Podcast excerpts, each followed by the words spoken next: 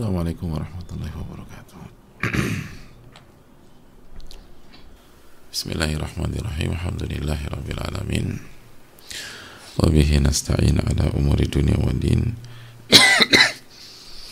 Assalatu wassalamu ala ashrafi anbiya wal mursalin wa ala alihi wa sahbihi wa man sara ala nahjihi bi ihsanin ila yaumidin wa ba'd Allahumma inna nas'aluka ilman nafi'a wa na'udzubika min ilmin la yanfa' Ya Allah berikanlah kami ilmu yang bermanfaat dan lindungilah kami dari ilmu yang tidak bermanfaat. Hadirin Allah muliakan Alhamdulillah kita uh, bersyukur kepada wa bersyukur kepada Allah tabaraka wa ta'ala atas segala nikmat yang Allah berikan kepada kita khususnya nikmat iman. Nikmat kesempatan untuk mendekat kepada Allah Subhanahu wa taala. Nikmat diberikan kesempatan untuk duduk di majelis ilmu. Untuk menambah ilmu kita dan iman kita dan ketakwaan kita. Sebagaimana dikatakan para ulama innama yutlabul ilmu liyuttaqallahu bihi Sesungguhnya ilmu itu dipelajari agar kita bisa bertakwa kepada Allah. Jadi ilmu itu dipelajari bukan untuk keren-kerenan. Bukan untuk jago-jagoan. Bukan untuk menunjukkan siapa yang paling pintar. Siapa yang bodoh, siapa yang cerdas atau jenius, siapa yang lemah pemahaman atau hafalannya. Itu bukan tujuan dari menuntut ilmu. Tujuan dari menuntut ilmu adalah agar Allah diibadahi. Agar kita bertakwa kepada Allah Subhanahu wa taala. Itu tujuan dari kita belajar. Dan berbicara tentang ketakwaan Allah berfirman fattakullah mastata'tum. Bertakwalah kepada Allah semampu kalian.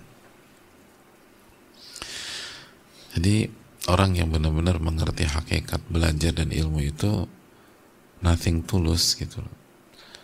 Nggak ada beban. Karena dia tidak harus mencapai pencapaian di atas kemampuannya. Dia tidak diperintahkan mengamalkan sesuatu yang dia tidak mampu. Jadi dia nggak dituntut untuk memahami sesuatu di atas pemahamannya. Dia tidak dituntut untuk menghafal sesuatu di atas kemampuan hafalannya. Sebagaimana dia tidak dituntut untuk mengamalkan ilmu dia jika dia nggak mampu. La wajib ma'al ajaz. Itu kaidah para ulama. Nggak ada kewajiban kalau anda nggak mampu maka ini adalah bidang yang paling menyenangkan seharusnya. Yang paling nikmat. Karena kita nggak dituntut kita nggak dituntut jadi orang lain kita nggak dituntut berada di level yang bukan kapasitas kita. Kita hanya diminta fattakullaha mastata'atum bertakwalah kepada Allah semampu kalian maka semoga kita bisa menjadi orang-orang yang bertakwa kepada Allah tabaraka wa taala. Dan kita harus ekstra bersyukur karena Allah memberikan taufik kepada kita untuk belajar di hari seperti ini. Hari yang soleh hari yang baik hari yang istimewa hari Ashura hari ke-10 dari bulan Al-Muharram hari di mana Allah menyelamatkan Nabi Musa alaihissalam dan menenggelamkan Fir'aun dan bala tentaranya.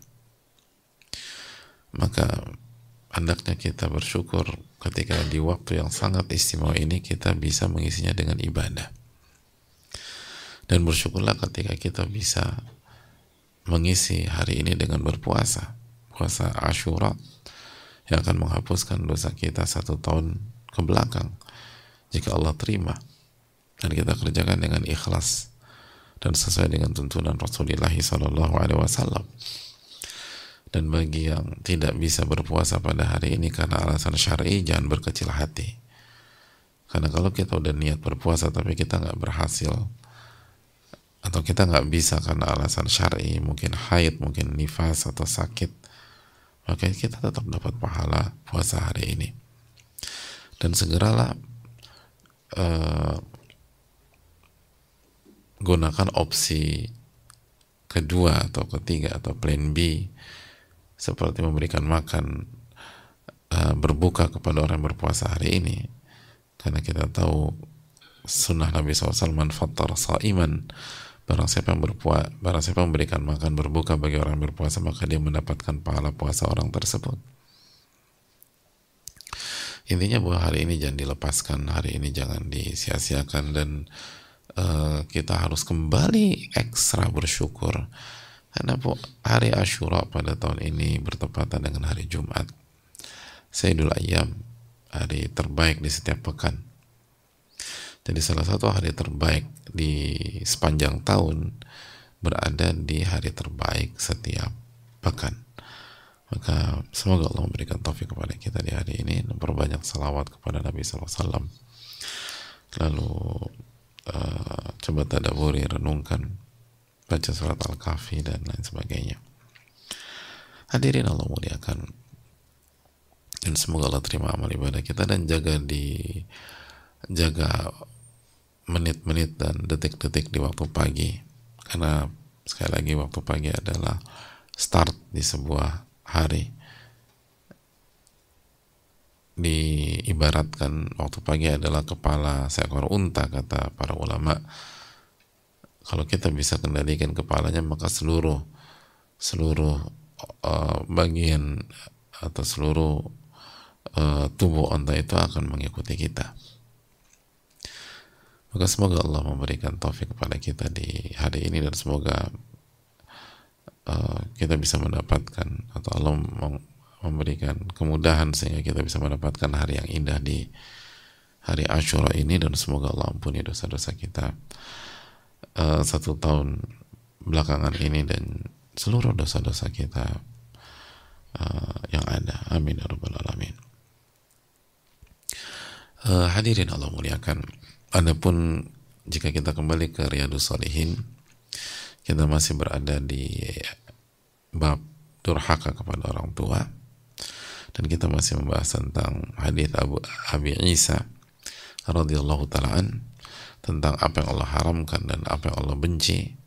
Allah haramkan uququl ummahat durhaka kepada ibu dan Allah juga haramkan wa man'an wahad um,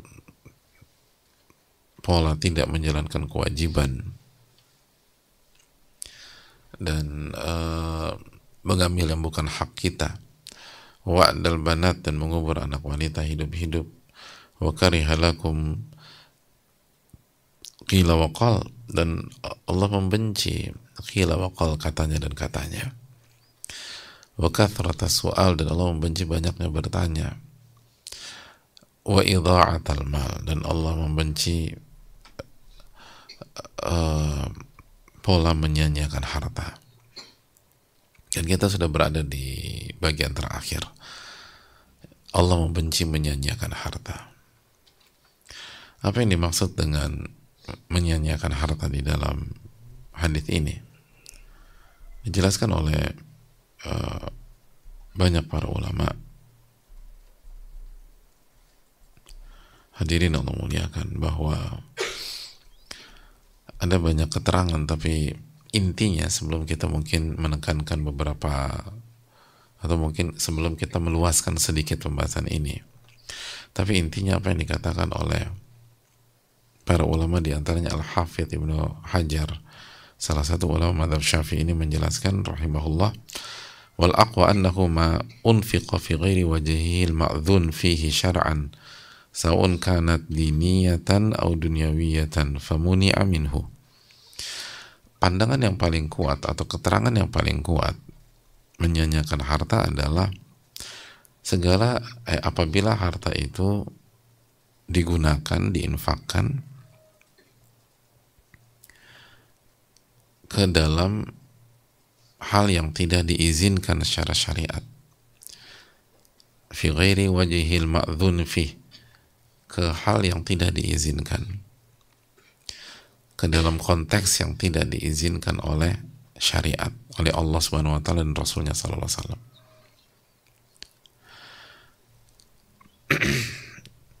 Jadi ketika harta itu dikeluarkan, digunakan, diinfakkan ke hal yang tidak diizinkan secara syariat tidak diizinkan oleh Allah dan tidak diizinkan oleh Rasulullah sallallahu alaihi wasallam. Sawaun kanat diniyatan atau duniawiyah. Baik itu untuk kepentingan baik itu da, uh, da, untuk untuk uh, yang berkaitan dengan agama maupun berkaitan dengan dunia. famuni aminhu maka dilarang nggak boleh. Jadi termasuk uh, jadi dari dari termasuk ke semua hal intinya harta itu digunakan ke hal yang diizinkan oleh Allah apa tidak itu poinnya. Apa pun konteksnya. Kenapa? Li'anna Allah ta'ala ja'ala al-mala qiyaman lima salihil ibad karena Allah Subhanahu wa taala menjadikan harta itu untuk merealisasikan maslahat-maslahat hamba-hambanya. Jadi harta itu tools, harta itu alat untuk mendapatkan sesuatu yang maslahat buat kita, sesuatu yang manfaat untuk kita di dunia maupun di akhirat. Maka ketika digunakan ke dalam hal yang tidak diizinkan, maka artinya ada maslahat yang tidak tercapai. Imma fi haqqi mudi'iha wa imma fi haqqi ghairihi. Baik itu untuk maslahat yang punya uang, yang menyanyiakan, maupun untuk maslahat pihak lain ya contoh misalnya ada orang punya apa masuk eh, hartanya tuh sudah haul dan mencapai eh, sudah masuk nisab dan mencapai haul. Dan dia harus keluarkan zakat 10 juta. Eh dia nggak nggak nggak nggak bayar zakat tuh. Berarti kan ketika dia nggak bayar zakat digunakan untuk hal-hal yang lain apa pun itu. Apa pun itu. Dia dia nggak bayar zakat aja. Bisa jadi 10 juta itu diberikan barang bisa bisa jadi itu barang yang haram atau barang yang mubah. Atau dia kasih kasih pihak. Kasih pihak. Kesannya itu baik. Tapi harta itu harus menjadi harta zakat. Dan pihak itu bukan mustahik. Bukan mustahik. Makanya itu tadi, baik itu atas nama agama maupun bukan. Walaupun dia bilang, enggak ini nih visa apa ini nih apa ini kebaikan. Ini kebaikan lah. Iya kebaikan, tapi ini uang uang zakat. Harus diberikan kepada mustahik. Mustahiknya sudah dijelaskan dalam surat atau bait 60. Anda tinggal lihat aja.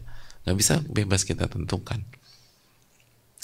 Nah begitu uang itu dialokasikan ke tempat lain, maka ini membuat maslahat yang punya uang ini jadi berantakan, jadi hilang. Akhirnya kan dia dicap sebagai orang yang nggak bayar zakat sampai zakat itu dikeluarkan. Dan orang yang nggak bayar zakat kan diancam neraka, coba. Dan uangnya nggak berkah di dunia di waktu yang sama ketika dia nggak bayarkan zakatnya berarti ini menzolimi hak para mustahik yang harusnya mustahik itu orang yang berhak dapat zakat ya. Mustahik itu bahasa Arab. Artinya orang yang berhak dapat zakat. Yang harusnya mereka dapat uang tersebut dan digunakan untuk kebaikan akhirnya dia nggak dapat gitu. Dan itu hak mereka.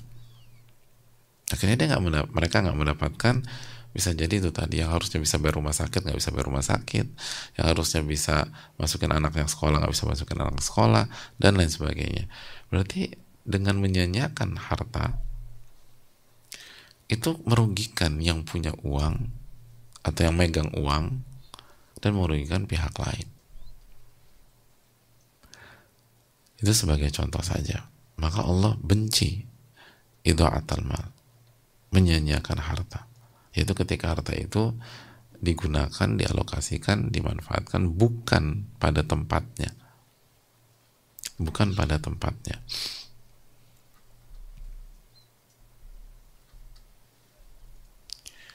Itu hal yang perlu kita camkan bersama-sama. Nah dari sini kita menjadi memahami konsep yang sangat menarik bahwa menyanyiakan harta itu bukan terletak pada angka. Kalau seribu, oke. Okay. Kalau seribu seratus, menyanyiakan. Bukan terletak pada angka. Bukan terletak pada kuantitas. Tapi terletak pada alokasi. Ke, ke siapa Anda berikan ke pihak mana Anda kasih? Apakah pihak itu diizinkan oleh Allah dan Rasulnya atau tidak? Apakah tempat itu diizinkan oleh Allah Subhanahu wa atau tidak? Apakah orang itu diizinkan oleh Allah dan Rasul untuk menerima harta Anda atau tidak? Apakah tempat itu, kegiatan itu diizinkan oleh Allah dan Rasulnya SAW untuk mendapatkan harta Anda atau tidak? Kalau diizinkan maka sebanyak apa pun asal diizinkan dari semua sisi ya dari semua sisi maka walaupun besar nggak nggak termasuk menyanyiakan harta tapi kalau tidak diizinkan atau ada syarat yang tidak terpenuhi maka walaupun kita cuma ngasih 100 rupiah Walaupun kita cuma ngasih 50 rupiah, itu idaatul mal. Dan Anda akan mempertanggungjawabkan di hari kiamat.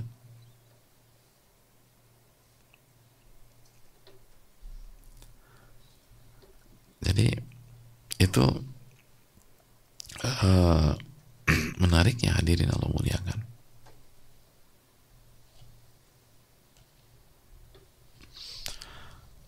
Jadi ini terletak pada ke ke apa ke ke siapa kita kasih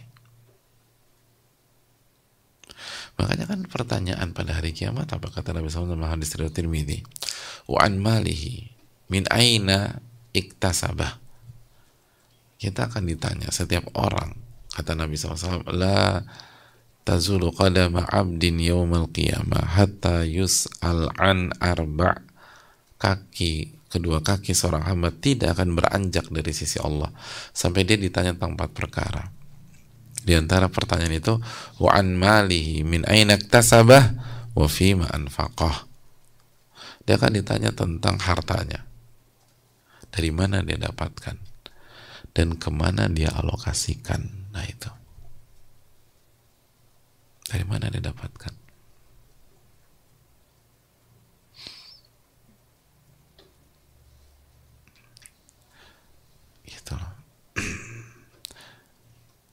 Nabi SAW nggak mengatakan berapa yang didapatkan, berapa dia berapa yang didapatkan dan berapa yang dia keluarkan. Nabi SAW nggak menyebutkan kalimat tersebut, walaupun itu juga akan diaudit jelas. Tapi penekanannya, Anda dapat dari mana tuh uang?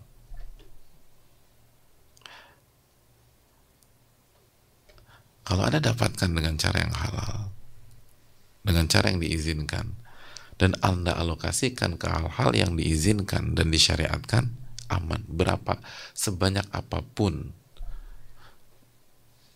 dan kalau Anda dapatkan dengan cara yang haram lalu Anda gunakan ke lokasi atau ke tempat atau ke pihak yang tidak diizinkan sekecil apa pun Anda akan bermasalah di hari kiamat. Jadi ini lebih bukan kebanyak atau sedikit. Ya kan cuma sedikit Pak Ustadz. Bukan. Ini tentang dari mana anda dapatkan dan ke mana anda gunakan dan anda alokasikan itu karena harta itu digunakan untuk ibadah. Masih ingat hadis Abu Waqid Al-Laythi? Ini hadis penting untuknya untuk banyak orang yang punya banyak uang nih. Kata Allah Subhanahu wa taala inna anzalnal mala liiqami salati wa ita'iz zakah. Sesungguhnya kami turunkan harta untuk menegakkan salat dan untuk membayar zakat.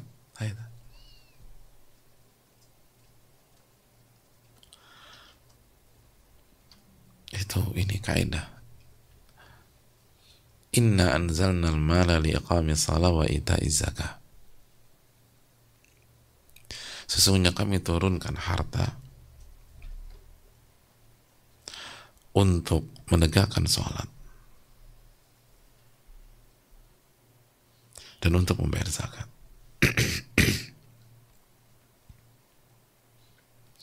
Maksudnya apa?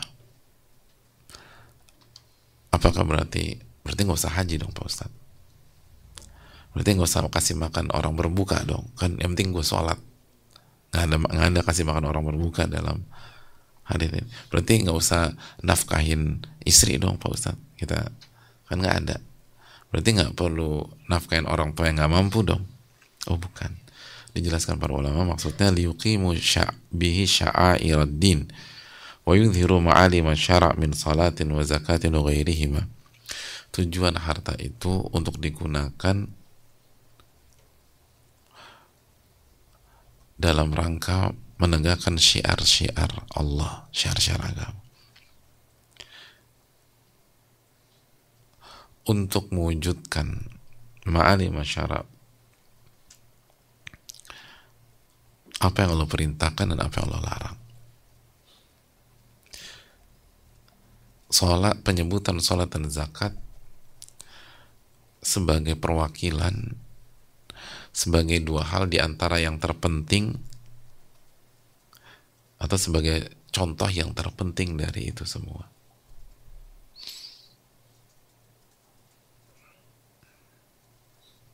Itu jemaah. Jadi uang itu tadi digunakan untuk beribadah, untuk beramal soleh. Selama kita gunakan uang kita untuk beribadah dan untuk beramal soleh, untuk menunaikan hak, gitu. Kalau kita lagi hak istri, hak anak, hak orang tua, hak mustahik zakat, hak saudara, hak keluarga, aman tapi banyak banget aman. Aman. Makanya kan itu alasan kenapa para ulama itu misalnya ketika kita di bulan Ramadan kita udah bahas bagaimana sebagian ulama itu beli baju yang mahal untuk menghidupkan 10 malam terakhir. Bahkan bisa mencapai puluhan juta rupiah kalau kita kurskan sekarang apa nggak mau bazir? Apa tujuannya? Untuk menghidupkan 10 malam terakhir Ramadan aman. Itu kan syiar. Ini bukan tentang beli baju berapa rupiah, bukan.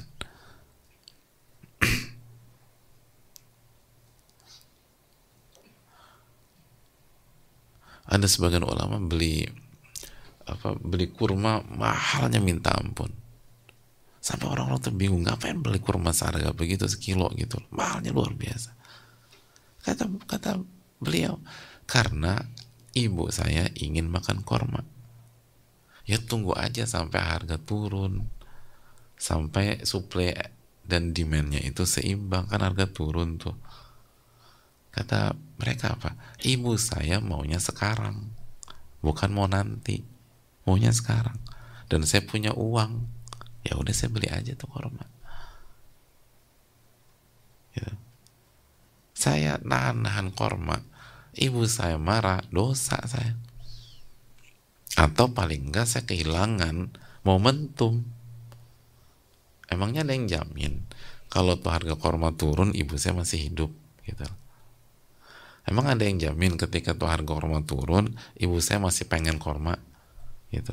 Bisa jadi udah nggak selera lagi ini mumpung ibu saya mau saya beli tapi mahal ini bukan tentang angka ini tentang apakah kotak itu atau hal tersebut atau pihak itu diizinkan dan diridhoi oleh Allah Subhanahu wa taala atau tidak.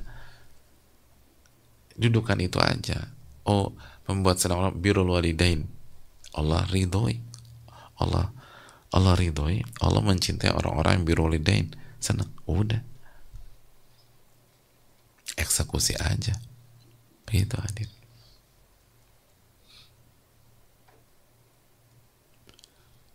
Jadi ada banyak ada sebagian ulama pakai baju itu yang bagus pakai sepatu atau sandal yang bagus kenapa Meng mengamalkan hadis Nabi SAW dan ingin dicintai oleh Allah ketika Nabi SAW ditanya tentang seseorang an yuhibu an yakuna thawbuhu hasanan wa na'luhu hasanatan. Ada orang bertanya dalam hadis muslim tentang masalah kesombongan ya Rasulullah apabila ada orang yang suka pakai baju yang bagus dan suka pakai sendal atau sepatu atau alas kaki yang bagus apakah itu termasuk kesombongan? Apa jawab Nabi SAW innallaha jamil yuhibbul jamal. Sesungguhnya Allah itu maha indah dan sangat mencintai keindahan selama nggak haram dan kita tahu secara umum secara umum baju yang bagus dan sepatu atau sendal yang bagus itu sering kali identik dengan harga yang uh, cukup tinggi ya bahasa apa anak lapangan kan ada harga ada barang gitu loh. Tapi kalau diniatkan untuk membuat kita dicintai oleh Allah, bukan untuk bukan bukan untuk show off, memamerkan kekayaan, bukan untuk menarik perhatian sebatas perhatian manusia, bukan untuk pamer, bukan untuk kesombongan, bukan untuk tafahur, tapi agar Allah mencintai kita. Agar Allah mencintai kita. Makanya kan kata para ulama, Allahu ahaqqu an yutazayyana lah. Allah itu lebih apa Allah yang paling pantas untuk mendapatkan penampilan prima kita. Karena Allah yang kasih kita semua. Di dalam bab rumah tangga apa kata Abdullah bin Abbas? Ketika di ketika Abdullah bin Abbas pakai pakai apa outfit yang bagus wardrobe-nya oke. Okay.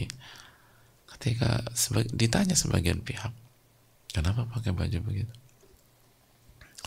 Terus jaga penampilan gitu Abdullah bin Abbas. Kata Abdullah bin Abbas diriwayatkan ini uhibu an atazayyana limraati kama uhibu an tatazayyana li. Aku tuh ingin berpenampilan maksimal untuk istriku sebagaimana aku ingin istriku berpenampilan maksimal untuk aku dan kita tahu berpenampilan maksimal untuk istri atau istri berpenampilan untuk suami butuh modal apa enggak? Ya tanya aja ibu-ibu lah. Tanya para istri-istri itu. Berpenampilan cantik itu modalnya murah apa? Lumayan nih ibu.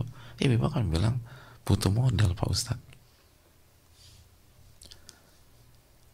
Tapi ketika itu dalam konteks sesuatu yang diizinkan oleh Allah, di diridhoi oleh Allah, silakan.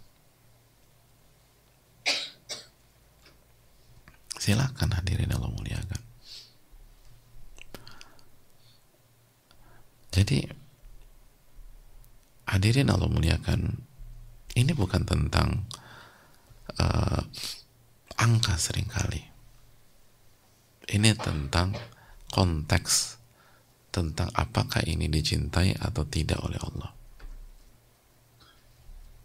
Masih ingat hadis Nabi kita Sallallahu Alaihi Wasallam? Hadis hadis Tirmidzi. Dan riwayatkan Imam Hakim juga Inna Allah yuhibbu an yara athara ni'matihi ala abdihi.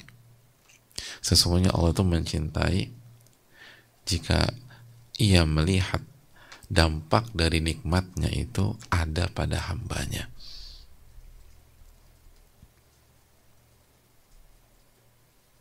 gitu loh Jadi tuh Allah tuh mencintai kalau kita atau Allah mencintai Allah tuh suka jika Allah melihat efek dari nikmatnya ada pada hambanya. Maksudnya apa? Diperlihatkan hambanya.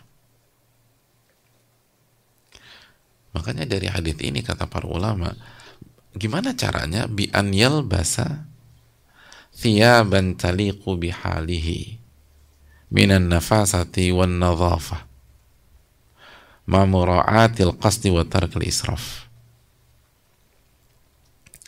dengan memakai contohnya ya contoh gimana sih contohnya memperlihatkan nikmat Allah gitu loh. Ke mana-mana bawa, bawa uang cash gitu Ustaz. Gitu terus dikasih lihat gitu loh. Pakai bawa uang cash lalu tasnya transparan biar semuanya bisa lihat tuh gepokan duit semua. Nggak bukan begitu. Tapi kata para ulama dengan contohnya dengan memakai baju yang sesuai dengan kondisi dia. Sesuai. Se dengan memakai baju yang sesuai dengan rizki yang Allah kasih ke dia minan nafasa dari kualitas dan dari kebersihan. Jadi bajunya secara kualitas dan kebersihan itu sesuai dengan pemasukan yang Allah kasih ke dia. Itu juga dengan lihat ma'amura'atil qasti dengan terus menjaga niat. Nah, itu jaga niat, bukan untuk pamer, bukan untuk hal-hal duniawi, tapi untuk bersyukur kepada Allah dan dan mengamalkan ini. Dan agar Allah mencintai kita. Watarkal israf dan tidak berlebih-lebihan. Dan tidak berlebihan di sini itu berkaitan dengan kondisi. Bukan dengan angka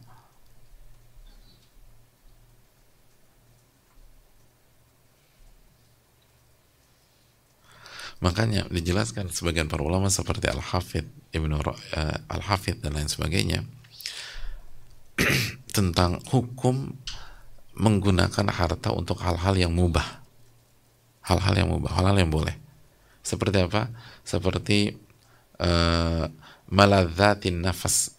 Seperti hal-hal yang disukai oleh uh, diri kita gitu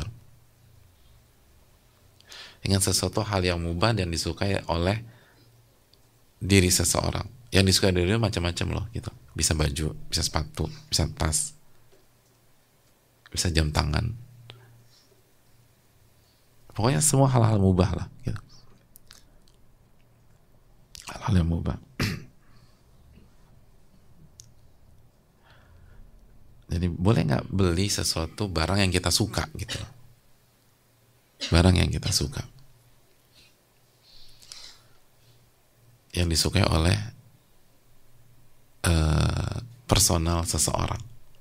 Dan barang yang disuka atau hal yang disuka kan macam-macam. Intinya malad malad malad maladil an-nafas hal-hal yang disukai oleh jiwa. Apa kata sebagian para eh, apa kata para ulama? Diperinci. Saya sebutkan di antara perinciannya di antara perinciannya an yakuna ala wajhin yaliqu bi halil munfik wa bi qadri mali. Fa hadha laysa bi israf kata para ulama. Kata para ulama uh, apabila sekali lagi yang dibeli itu hal yang halal yang mubah. Dan yaliqu bihalihi sesuai dengan kondisi orang tersebut.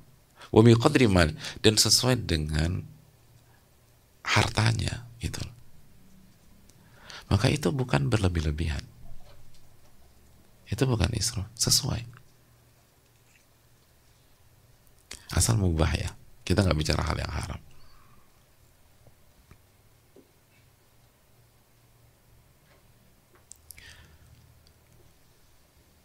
Kenapa? Karena itu masuk ke dalam dalam hadis itu allah yuhibu an yara athara ni'matihi ala abdihi. Allah itu mencintai hambanya jika jika Allah melihat dampak dari nikmatnya itu dipakai dalam diri hamba itu. Gitu.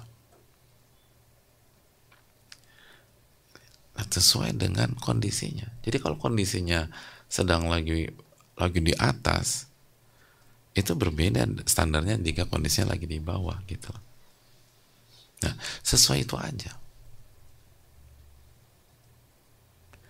Jadi ini hal yang sangat menarik. Jadi parameternya kembali lagi kata Al-Hafidh Ibnu Hajar, apakah Allah izinkan atau tidak? Nah, dari mana kita tahu Allah izinkan? Baca ayat, baca hadis. Nah, itu. Jangan pakai perasaan. Makanya ini juga menunjukkan bahwa orang yang apa uh, orang yang uh, hijrah atau orang itu penampilannya harus kucel, harus kumel, enggak. harus mengenaskan gitu. Kalau enggak nanti dia difonis ahli dunia. Bro lo katanya ngaji kok nggak zuhud. Zuhud itu bukan pada penampilan, zuhud itu pada hati kata para ulama. Bisa jadi orang paling kucel di di kota kita, di kabupaten kita adalah orang yang paling nggak zuhud. Kenapa? Karena kucelnya misalnya pencitraan, atau misalnya dia memang gak punya duit tapi ambisius terhadap dunia tapi gagal terus gitu. Dan bisa jadi orang yang berpenampilan baik itu adalah orang yang zuhud. Kenapa? Karena dia berpenampilan yang bagus bukan untuk tujuan duniawi yang haram tapi agar apa? Agar Allah mencintai dia. Agar Allah ridho sama dia. Dalam rangka bersyukur kepada Allah. Sehingga dia perlihatkan nikmatnya kepada uh, dia perlihatkan nikmatnya dalam penampilannya. Makanya kan kata para ulama ketika membahas hadis tadi wa hadha min babi syukrihi ala ni'amihi wal isti'ana bi ala ta'atihi wa ittikhadhiha tariqan ila jannatihi wa hadha afdal min az-zuhdi fiha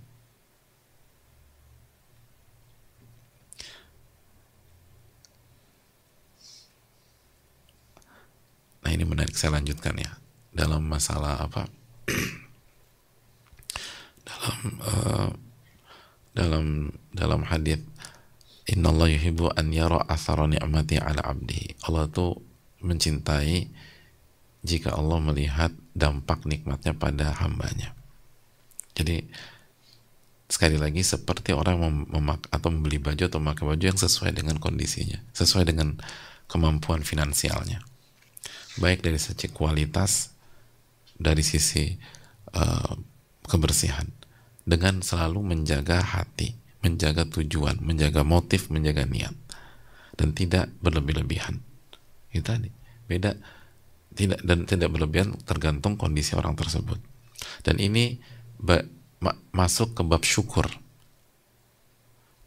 Masuk ke bab bersyukur karena Allah kasih kita nikmat. Terus yang kedua masuk ke bab apa? Isti'anah biya ala ta'a. Untuk mensupport kita dalam taat kepada Allah. Jadi support system agar kita taat kepada Allah. Terus yang ketiga, kita jadikan ini sebagai jalan menuju surga. Nah, itu. Masya Allah ya konsep kita ya. Jadi mana mana mana yang mengatakan kalau kalau kita jadi muslim yang baik kita jadi terbelakang kita jadi ini sengsara hidupnya. Enggak tergantung takdir kita juga. Bersyukur. Support system agar taat. Lalu jalan menuju surga. Dan ini lebih afdol lebih baik daripada uh, bersikap sebaliknya. Jadi kata Allah, ini lebih afdol, lebih baik daripada bersikap sebaliknya. Ngerti gak? Jadi orang yang punya income income anda berapa per bulan? 10 miliar. Orang yang punya income 10 bulan 10 miliar. Ada dua orang nih. Dua-duanya sama-sama belajar agama. Sama-sama income-nya 10 eh, satu bulan 10 miliar. Yang satu dia menggunakan dia pakai baju dia pakai sepatu dia pakai uh, tas dia beli mobil sesuai dengan income-nya 10 miliar itu. Per bulan sesuai dengan itu. Dan nggak maksa juga ya udah dapat itu dia pakai adapun yang kedua income-nya 10 miliar tapi dia pakai uh, dia tinggalkan itu semua gitu penampilannya seperti income-nya uh, per bulan 10 juta gitu. Jadi ada dua orang. Yang satu dia penampilannya sesuai dengan dengan kondisinya. Yang satu dia berpenampilan atau dia punya segala macam. Kalau orang lihat dia nih outfit outfitnya orang nih muka mukanya nih 10 juta nih per bulan nih gitu. Padahal income-nya 10 m. Nah kata para ulama yang pertama lebih afdol daripada yang kedua. Dengan syarat gitu loh. Tidak menyibukkan kita dari Allah Subhanahu wa taala. Kalau itu menyibukkan kita dari Allah, maka yang kedua lebih afdal daripada yang pertama.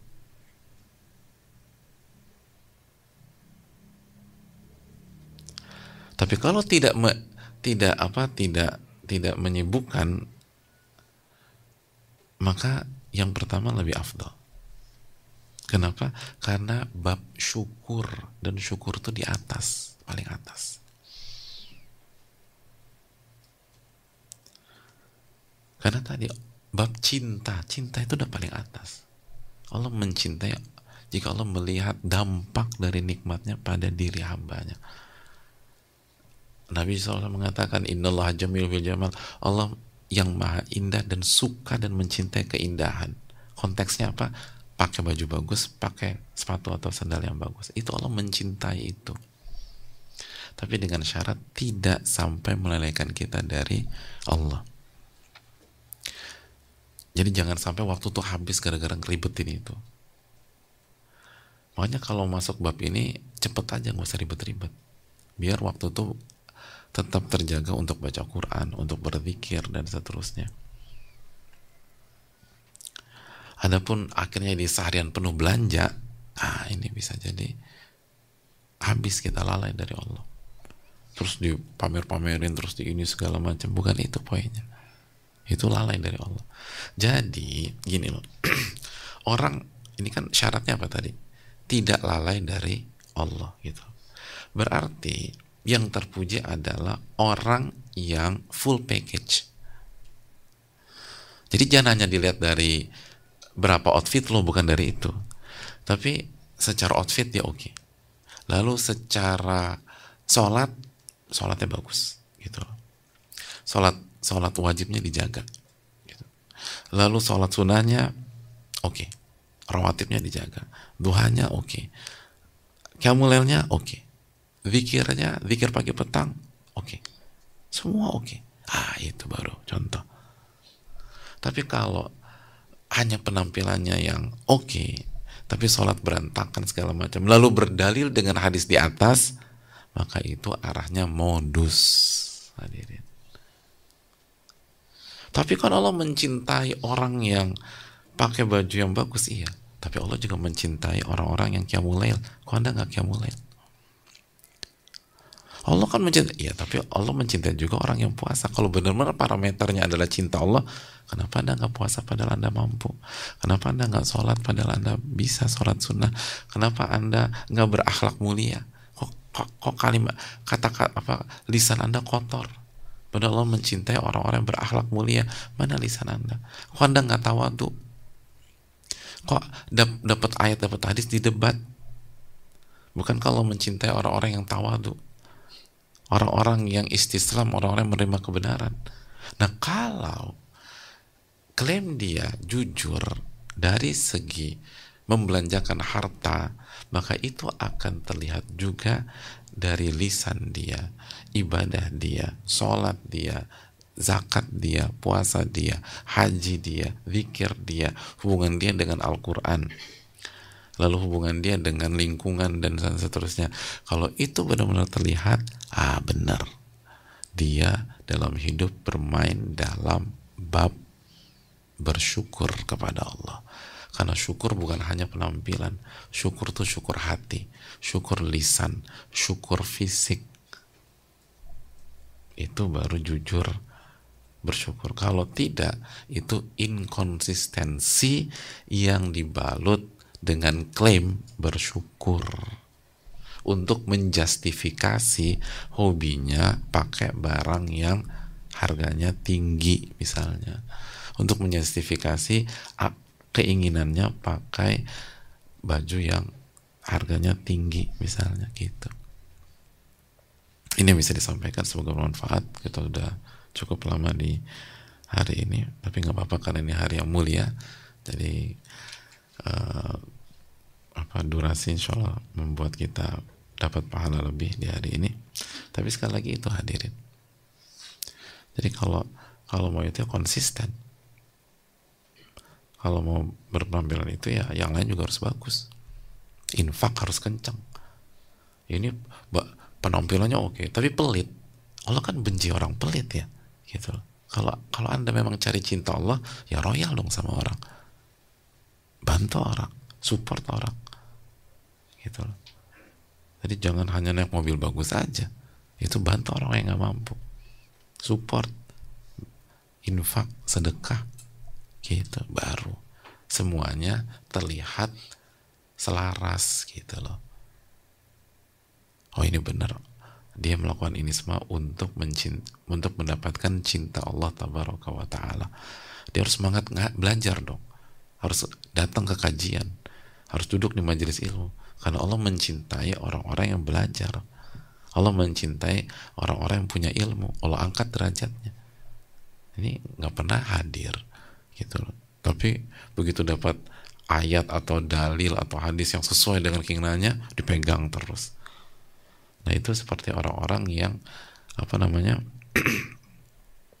kata Allah Subhanahu Wa Taala uh, hidupnya di tepian gitu loh. Ala harfin gitu loh. Ala harfin. Hidupnya itu di apa? Di di tepian.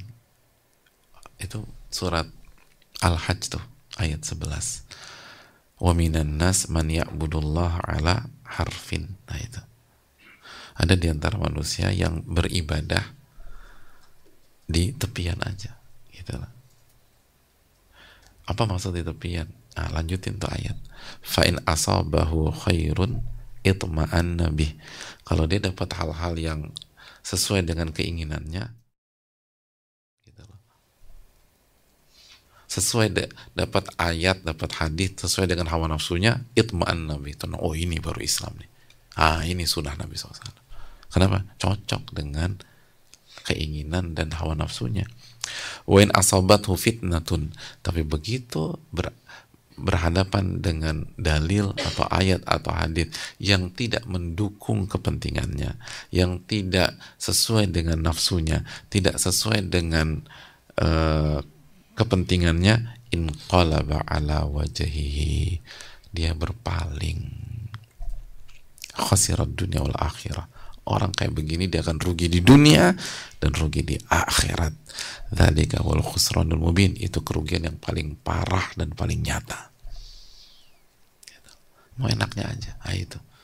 Mau enaknya saja. Makanya Allah mengatakan udhul fisil mikafah masuklah ke dalam Islam secara utuh, secara totalitas.